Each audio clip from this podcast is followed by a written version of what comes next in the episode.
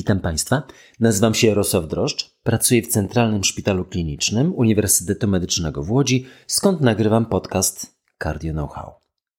Dziś druga część tego, co się spodziewamy na Kongresie Europejskiego Towarzystwa Kardiologicznego, a sam kongres rozpoczyna się dla Państwa dzisiaj, dla mnie jutro, bo nagrywam to dzień wcześniej. W czwartek, Państwo w piątek możecie już pewne elementy dostrzec na stronie Europejskiego Towarzystwa Kardiologicznego. Najprawdopodobniej widzicie już cztery nowe wytyczne. Ale zanim przejdziemy do wytycznych, chcę skończyć ten dział związany z nowymi badaniami klinicznymi. Z czterech różnych fragmentów wiedzy kardiologicznej. Wad serca, migotania przedsionków, nadciśnienia tętniczego, chirurgii naczyniowej, czy jeszcze jednego działu, o czym na koniec. Pierwszy dział, wady serca, jest jedno duże badanie, tysiąc czterysta pacjentów, obserwacja trzyletnia, badanie Envisage T A V I H F. Wybaczcie Państwo moją wymowę, ale język angielski nie jest moim pierwszym językiem.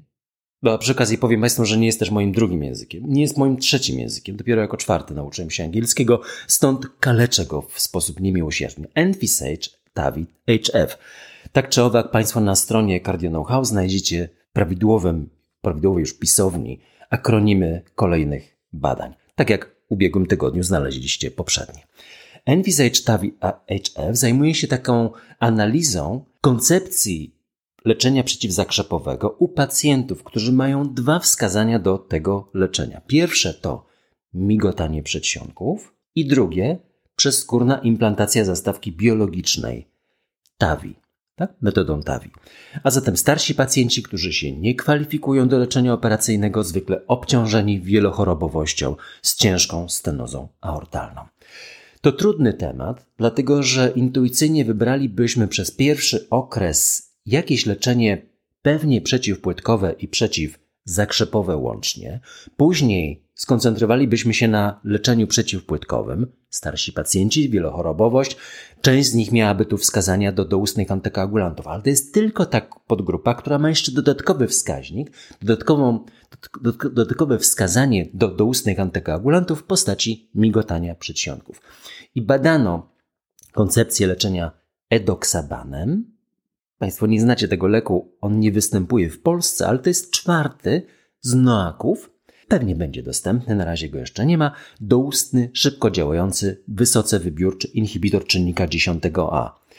I to jest ten czynnik, który jest kluczowym białkiem w kaskadzie krzepnięcia i trzy z czterech noaków ukierunkowane są właśnie na to hamowanie czynnika dziesięć A.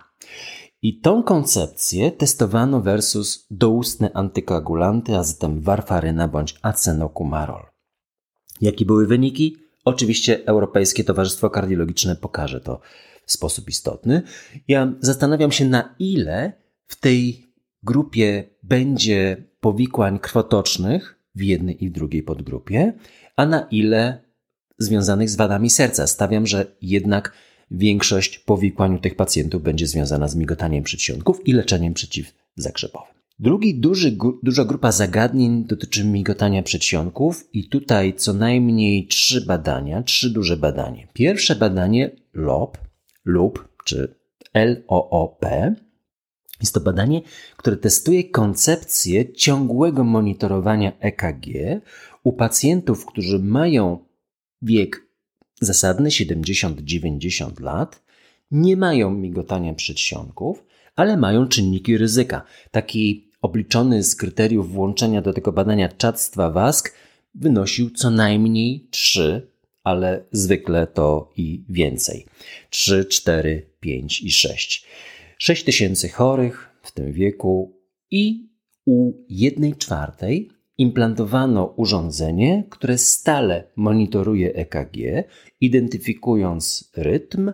I oczywiście wymaga to nadzoru lekarskiego nad pacjentem, przesyłania danych i tej całej infrastruktury zbudowanej dla tych pacjentów, a celem jest identyfikacja migotania przedsionków i oczywiście kolejnym etapem jest włączenie doustnych antykoagulantów u tych pacjentów, u których dostrzeżono migotanie przedsionków. Tu mam zawsze problem z tym, nawet gdyby wyszło to badanie pozytywne, czy my mamy wszystkich siedemdziesięcio-dziewięćdziesięciolatków włączyć do takiego dużego projektu globalnego i implantować urządzenia nadzorujące E K G?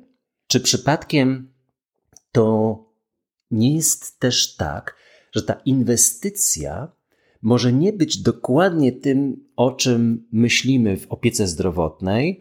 I tu za Johnem Mandrolą z This Week in Cardiology z Medscape również podzielam te same wątpliwości, czy ta inwestycja akurat w tą grupę pacjentów i w ten sposób leczenia, dość inwazyjny przyjmujecie Państwo, i to zaangażowanie opieki zdrowotnej, która już teraz pracuje ponad siły, jeszcze w nadzór kolejnej grupy, jest zasadną inwestycją ograniczonych środków organizacyjnych, jak i też finansowych. Ale zobaczymy wyniki.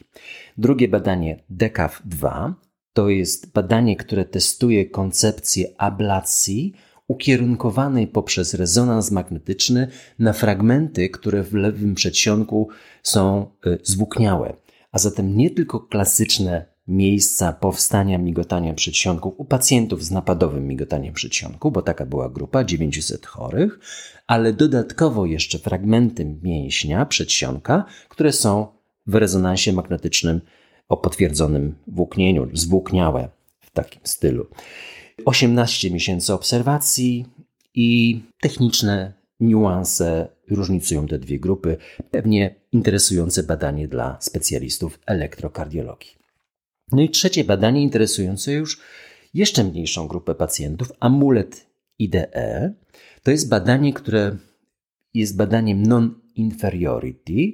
Testuje nowy sprzęt. Używamy Watchmana do zamykania uszka lewego przedsionka. Tutaj Amulet jest czymś podobnym, ale no, techniczne szczegóły pewnie yy, są, nie, nie są mi znane, ale podobny Jest, podobna jest koncepcja u pacjentów, u których mamy przeciwwskazania bądź powikłania do doustnych antykoagulantów, bo takie są wskazania do, do, do, do tej procedury w ogóle zamykania uszka lewego przedsionka. My to uszko zamykamy, robimy to kilkadziesiąt razy w roku u pacjentów kwalifikowanych do tej procedury. Przypomnę, przeciwwskazanie bądź powikłania leczenia doustnymi antykoagulantami u pacjentów, którzy mają wskazania do doustnych antykoagulantów, a zatem pacjentów z migotaniem przedsionków. I kolejne badanie. Chirurgia naczyniowa A C S T dwa. Tutaj pacjenci z asymptomatycznym zwężeniem tętnicy szyjnej byli kierowani w sposób randomizowany albo do operacyjnej endarterektomii, bądź przez skórnego, przez skórnej implantacji stentu naczyniowego do tętnicy szyjnej. Dziesięcioletnie obserwacje, interesujące badanie, bardzo długo realizowane w wielu ośrodkach z ogromnymi przeszkodami technicznymi. Niemniej bardzo interesująca koncepcja, być może jedna z tych metod wygra. Jak na razie według mojej wiedzy ta pierwsza metoda, endarterektomia, wydaje się być korzystniejsza, ale nie jestem tu właściwym specjalistą. Zobaczę na kongresie, jak wygląda aktualne. I kolejne badanie, S T E P Study. Jest to badanie, które mówi o tym, czy warto obniżać ciśnienie tętnicze u pacjentów z nadciśnieniem poniżej tych klasycznych wartości sto trzydzieści do stu pięćdziesięciu ciśnienia skurczowego do wartości tu badanej poniżej stu trzydziestu, docelową wartością było sto dziesięć milimetrów subartęci. To była grupa pacjentów w wieku sześćdziesiąt do osiemdziesięciu, testowana i badana i leczona almosartanem, amlodypiną, diuretykiem i beta-adrenolitykiem. Brakowało mi tu w protokole badawczym wskazań do doustnych antagonistów aldosteronu. I drugie badanie z zakresu nadciśnienia tętniczego, S S A S S. To jest badanie interesujące, bo nie mówi o lekarstwach, tylko mówi o zastąpieniu soli kuchennej, będącej chloro, chlorkiem sodu, jak Państwo ze szkoły pamiętacie, jakąś pochodną soli potasowej. I w tym badaniu prawie dwadzieścia jeden tysięcy pacjentów z takich wiosek Pod, w centralnych Chinach, bo badanie było realizowane y, głównie w Chinach, było kwalifikowane do dużej akcji promocyjnej z udostępnieniem tej właśnie innej, alternatywnej soli, nie opartej o sód, o pierwiastek sodu, ale bardziej o potas.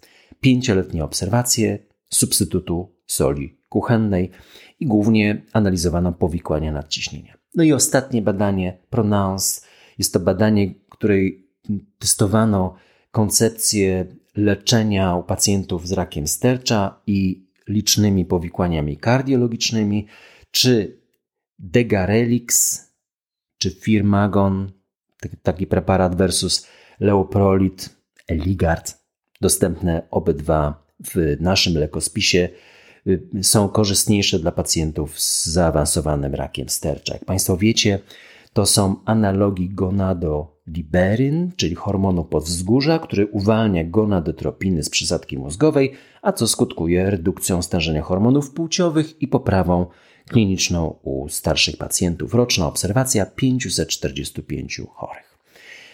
No i mamy na koniec cztery nowe wytyczne. Zaglądajcie Państwo na stronę escardio kropka org, bo tam pojawią się.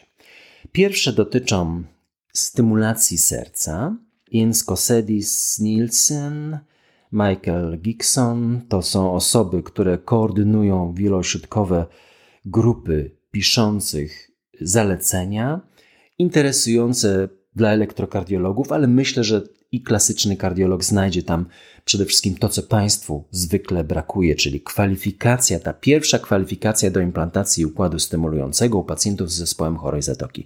Non-stop mam przez Państwa, pewnie kolegów, przesyłanych, bądź przez, nie, nie przez Państwa, przesyłanych pacjentów, którzy, którym się wydaje i pacjentom, i lekarzom, że powinni mieć stymulator, jeżeli serce zwalnia na dwie sekundy, nie bijąc, mamy zahamowanie zatokowe, wypadnięcie jednego uderzenia bądź blok A V trzeciego stopnia trwający właśnie dwie sekundy, przerwa między jednym a drugim uderzeniem komorowym i brakiem oczywiście utrat przytomności czy omdleń, i części z Państwa się wydaje, że to jest wskazanie do implantacji kardiostymulatora. Oczywiście mówię, że nie. Drugie duże i ważne wytyczne po pięciu czy sześciu latach w wadach serca. No, tu oczekujemy bardzo dużo nowości, głównie związanych z wadą zastawki aortalnej, ale też bardzo dynamicznie rozwijają się techniki przezskórne leczenia zastawki mitralnej. Stenoza to proste, ale niedomykalności mitralnej. Tu był dużo bardziej złożony problem, jak i też pewne są przesłanki mówiące o korzystnych efektach przezskórnego leczenia zastawki trójdzielnej, niedomykalności zastawki trójdzielnej. Ale też kwestia kwalifikacji, kwestia leczenia po implantacji zastawki biologicznej, na przykład metodą TAVI przeciwzakrzepowego. Jak długo, w jakiej wysokości, jakie są zalecenia ekspertów. Alec Wachanian, Friedhelm Biersdorf to są dwa znakomite nazwiska chairmanów tej grupy. Prewencja i tutaj François Mack z Genewy, Frank Visseren to dwaj badacze, którzy koordynowali gigantyczny wysiłek, aby powiedzieć nam, jak mamy zapobiegać chorobom, które widzimy oczywiście gołym okiem, że coraz częściej spotykane są u naszych pacjentów. Czego by mi brakowało w tych wytycznych? Jeszcze nie chcę komentować, nie widziałem, ale wszystkie wytyczne, które czytam, one są dość takim wyrazem naszych marzeń, żeby pacjenci wykonywali wszystkie nasze zalecenia. Wydaje mi się i ostatnio coraz większe mam przekonanie, że koncentracja na kilku bardzo poważnych czynnikach ryzyka jest niezwykle istotna i takim czynnikiem ryzyka, które do mnie ostatnio bardzo mocno przemawia, jest nadwaga. Wiem, że to jest gigantyczny problem i większość ludzi na świecie w uprzemysłowionych krajach ma problem z przyrastaniem masy ciała i ma problem z odmawianiem sobie smacznego jedzenia, ale niestety nie ma innej drogi. I to, co się działo podczas pandemii, to, co się dzieje, jeśli chodzi o cukrzycę młodocianych, nie wiem, czy Państwo wiecie, ale w Stanach Zjednoczonych w ubiegłym tygodniu ukazały się takie zalecenia, gdzie pierwszy screening cukrzycy powinno się wykonać nie w wieku lat czterdziestu, jak do, w aktualnych zaleceniach, JAMA publikuje ten tekst, lecz w wieku trzydziestu pięciu lat. niezwykłe, że przez te kilka lat dostrzegliśmy gigantyczny postęp cukrzycy. Już prawie co trzeci człowiek ma jakieś problemy związane z nietolerancją glukozy bądź cukrzycą w Stanach Zjednoczonych, stąd gigantyczny problem. No i na samym końcu, ale chyba najważniejsze, najbardziej oczekiwane i najbardziej rewolucyjne, bo to już Państwo znacie. Mówię o tym od kilku już seansów. Niewydolność serca i wytyczne niewydolności serca. Teresa McDonagh, Marco Metra, znakomici wykładowcy, znakomici też i naukowcy. To są niezwykle ważne wytyczne, dlatego że one, jak patrzę na ostatnie dwadzieścia lat, w najbardziej rewolucyjny i spektakularny sposób zmieniają konieczność inicjacji terapii u pacjentów z niewydolnością serca. Oczywiście one w momencie ich publikacji już będą musiały zawierać pewne fragmenty leczenia czy zmiany leczenia, które Państwo jeszcze nie znacie, ja ich też nie znam, ale spodziewam się, że jedna z flozyn wejdzie do armamentarium leków z, dla pacjentów z niewydolnością serca i z zachowaną funkcją skurczową lewej komory, bo tak ptaszki ćwierkają, ale zobaczymy pełny tekst, który z pewnością teraz jest redagowany w piątek, może w sobotę ukaże się w pełnej wersji. Na pewno będzie dużo zmian w porównaniu do tekstu z dwa tysiące szesnastego roku. No i na koniec, szanowni Państwo, nad czym ostatnio pracuję? Otóż rzeczywiście rejestr niewydolności serca będzie moim najbardziej ambitnym projektem na najbliższe lata. Ten rejestr, nazywany badaniem obserwacyjnym niewydolności serca, z wielu różnych powodów podjęliśmy taką decyzję, że się nazywamy badanie obserwacyjne niewydolności serca. Grupa liczy piętnaście osób, znakomite nazwiska. To jest grupa, która koordynuje całą pracę, koordynuje pracę. I pięćdziesiąt zgłoszonych ośrodków. Zapraszam Państwa, żebyście się zgłosili n s kropka p t cardio kropka p l. Tam jest tekst i aktualne informacje na temat tego rejestru. Chcielibyśmy się dowiedzieć, jak leczycie Państwo niewydolność serca, no, znając już wytyczne, bo startujemy we wrześniu, kiedy te wytyczne będą znane i będą omawiane zarówno na kongresie we Wrocławiu trzydziestego pierwszego sierpnia, jak i na kongresie w Warszawie w czwartek, piątek, w, to jest bodajże drugi, czy trzeci, czy czwarty września, jak i w kolejnych konferencjach i z pewnością będziecie Państwo mieli bardzo dużo na ten temat nowych informacji, bardzo praktycznie ustawionych. To ta ankieta, o którą wypełnienie Państwa proszę, jest bardzo krótka i w zasadzie zawiera tylko informację, jaką Państwo dysponujecie infrastrukturą i adresem mailowym, bo później dogrywać będziemy szczegóły. Bardzo nowocześnie rozwiązany C R F. Bardzo dużo energii w to włożyłem, żeby to było fantastycznie zrobione. Świetna grupa, świetni pozyskani do tego specjaliści z zakresu również i analizy statystycznej. Mamy kolegów, którzy pracują jedną część, sporą część życia w Harvardzie, drugą część. U nas na Uniwersytecie Łódzkim jest kilkunastu bardzo zaawansowanych w tej dziedzinie informatyków i oczywiście infrastruktura z komputerami i z, z pełną oceną komisji bioetycznej i tak dalej. W związku z tym myślę, że tym się będę głównie zajmował. Co jakiś czas Państwu będę zdawał relacje, jak idę, idzie randomizacja, no i jak leczymy, bo na bieżąco będziemy wiedzieć, jak Państwo leczycie niewydolność serca. Co dziś czytamy? Oczywiście macie Państwo rację. Ostatnio mówiłem o książce Agaty Christie i nie było już nikogo. Powiedziałem, że ona miała trzy tytuły. No nieprawda, miała cztery. Państwo dobrze zauważyliście, że poza tym dziesięciu małych Indian pojawiła się jeszcze taka, taki tytuł dziesięciu małych żołnierzyków. I taki też był tytuł filmu opartego o tą znakomitą książkę. Nadal nie przejdzie mi przez gardło tytuł numer jeden. Ale idąc tym tropem zmiany tytułów książek, które Państwo znacie, czy ja znam z dzieciństwa, to chciałbym Państwu powiedzieć o Giuseppe Tomasi di Lampedusa. Jak byłem mały, czyli to było w liceum, czytałem taką książkę, która się nazywała Lampart. Nie wciągnęła mnie zbytnio, to tłumaczenie było troszeczkę archaiczne. Oczywiście książka opisuje lata tysiąc osiemset sześćdziesiąt plus na Sycylii, więc ten, ten język ma prawo być trochę inny niż ten, którym się posługujemy aktualnie, ale nie pamiętam, żeby to była książka mojego dzieciństwa. Przejrzałem, oczywiście przeczytałem całą wówczas. Teraz nowe tłumaczenie, yy, mocno zmienione, wciągnęło mnie niezwykle, a nazywa się Gepard. No, to zwierzę Państwo znacie to samo, a nazwa jest inna, także to jest jedna z niewielu książek, która zmienia swój tytuł w trakcie yy, czasu. Nowe, bardzo dobre tłumaczenie i zmiany. Państwu się wydaje, że ten świat jest cały czas taki sam. A w tej książce i w życiu, zobaczcie, jak będziecie w moim wieku, to ta zmienność jest zaskakująca. Jeżeli komuś się wydaje, że tak jak jest dzisiaj, będzie za lat dziesięć, to jest w błędzie.